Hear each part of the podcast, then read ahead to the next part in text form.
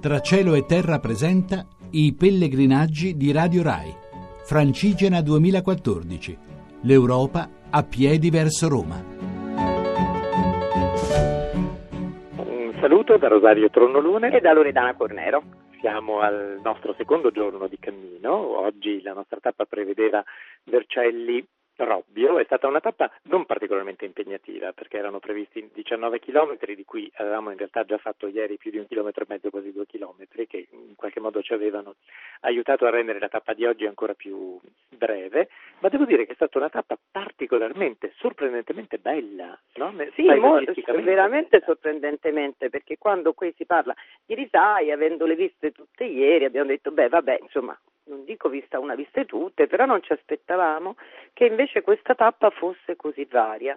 Eh, le risaie si alternavano a pioppeti, a boschi e quindi abbiamo camminato tranquillamente, anche con un bel sole devo dire, ma aiutati da un, de, de, del, mm, del venticello che ci ha rinfrescato e soprattutto da pezzi di ombra proprio all'interno dei boschi, quindi siamo stati molto bene.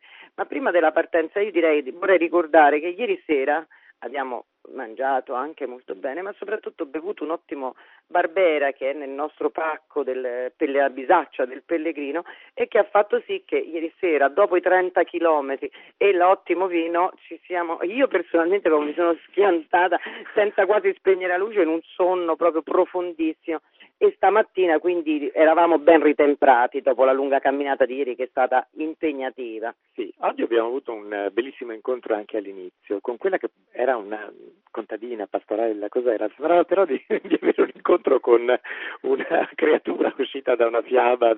Sì, ma un po' lontana nel tempo. Sì, sì, sì, era una ragazza giovane, anche carina, che però sembrava un po' fuori dal mondo, un po' fuori dal tempo. Venite da Roma, non ci sono mai stata, ma veramente, e sembrava un po' come se fosse quasi un, un'altra parte del mondo, ma l'incontro bellissimo è stato con i sette ciclisti che, che venivano da Torino, signori non più giovanissimi ma baldanzosissimi, sei uomini e una donna che venivano in bicicletta da Torino e con cui abbiamo fatto una meravigliosa foto tutti insieme per ricordare il nostro incontro con i pellegrini sulla Francigena. Non soltanto, nulla è perduto, perché proprio grazie oh. a loro sei riuscita a ritrovare quello che ti sembrava ormai. Ormai perso per sempre, oh, non trovavo più il mio portocchiali, ma invece eccolo qua. A un certo punto già ci eravamo salutati con i nostri amici torinesi e hanno detto ma qualcuno di voi ha perso un portocchiali?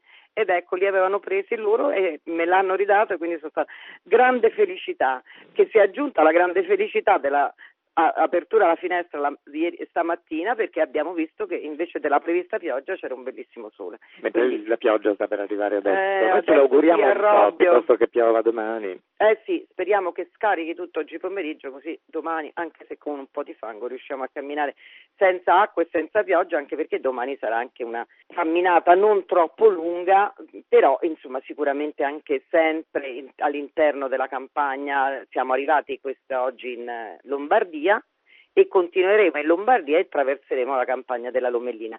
Quindi oggi Lombardia, quindi nuova bisaccia del Pellegrino, perché dopo quella siamo curiosissimi, siamo curiosissimi di vedere che cosa troveremo in questa.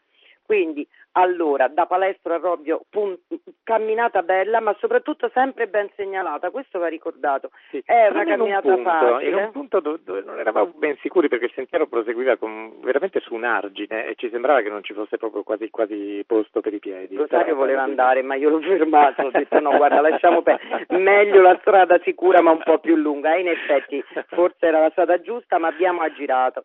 A volte bisogna seguire le guide, ma anche con un minimo di versatilità, originalità e creatività.